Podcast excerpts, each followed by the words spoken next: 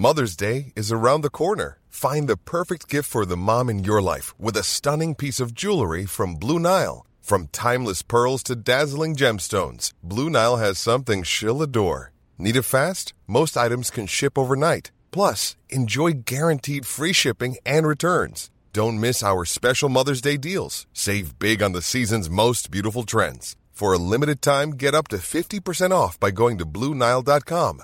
That's Bluenile.com.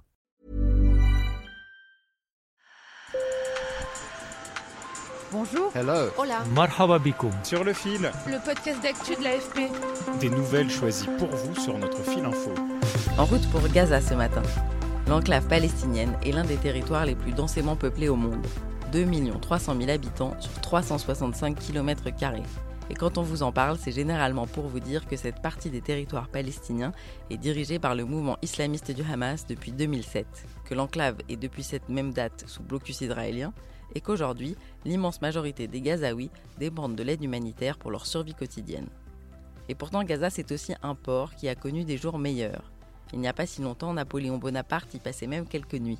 Habitée depuis plus de 35 siècles, la vieille ville offre encore à voir des vestiges de villas sophistiquées, des palais d'inspiration ottomane et même une église datant des croisés, aujourd'hui transformée en mosquée.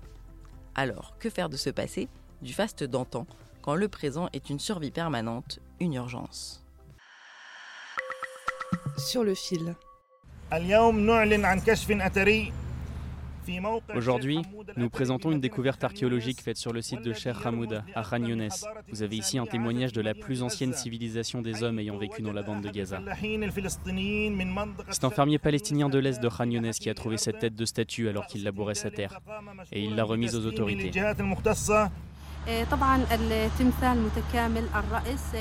La statue a une tête complète, mais nous n'avons pas le corps. La tête elle-même mesure environ 21 cm de haut. C'est une statue cananéenne qui date de 2500 avant Jésus-Christ. Des découvertes comme celle-ci, ces fonctionnaires du département des Antiquités de Gaza en font régulièrement.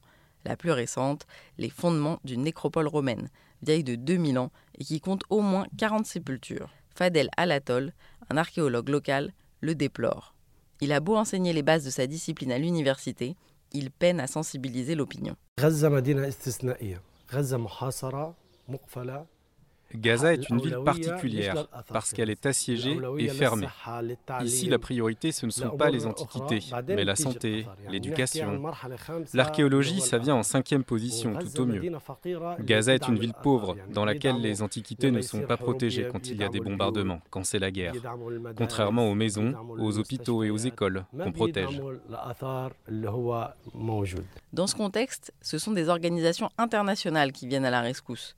Des archéologues étrangers participent aux fouilles et forment des restaurateurs aux techniques de conservation de vestiges. L'école biblique et archéologique, une structure française de recherche basée à Jérusalem, ainsi que l'ONG Première Urgence Internationale, investissent depuis 2018 dans la préservation des deux sites les plus importants, le monastère de Saint-Hilarion et l'église de Jabalia, qui remontent tous les deux à l'époque byzantine. Le premier compte parmi les sites les plus menacés au monde d'après le Fonds mondial pour les monuments. Quant à l'église de Jabalia, ses mosaïques auraient été endommagées lors de la guerre de 2012 entre les factions palestiniennes et l'armée israélienne. Le directeur du Bureau palestinien de première urgence internationale, Djihad Abou Hassan, nous explique que ces trésors sont négligés et pâtissent du contexte de déliquescence générale. Le problème, effectivement, à Gaza, quand les gens commencent à construire, il y en a qui vont euh, trouver des vestiges archéologiques et en général, ils ont peur de parler de ça parce que euh, ils savent qu'il euh, y a une crise financière au sein de l'autorité nationale palestinienne et qu'il est fort possible qu'il ne soit pas endommagé. Et puis il n'y a pas assez de sensibilisation, je pense également, autour de patrimoine.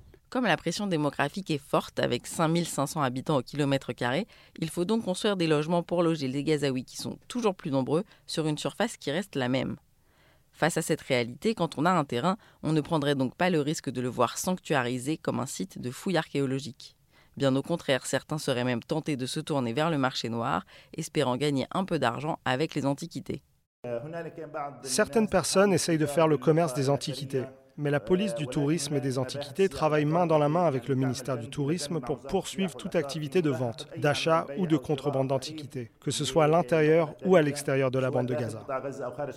Donc vous avez entendu Jamal Abou Rida, le directeur des services archéologiques de Gaza. Interrogé par l'AFP, il affirme que cette histoire de marché parallèle des antiquités, c'est un non-sujet. Mais tout le monde n'est pas de cet avis. Au terme d'une longue enquête sur place, une journaliste américaine, Erin Cunningham, estimait qu'entre les années 90 et la fin des années 2000, donc sur une vingtaine d'années, environ 25 000 pièces d'or et de bronze ont été découvertes, enterrées dans la bande de Gaza, et que sur ces 25 000 pièces, plus de la moitié ont été volées aux autorités en charge du patrimoine et vraisemblablement vendues au marché noir. En fait, Gaza, victime de son présent, semble désormais perdre son passé.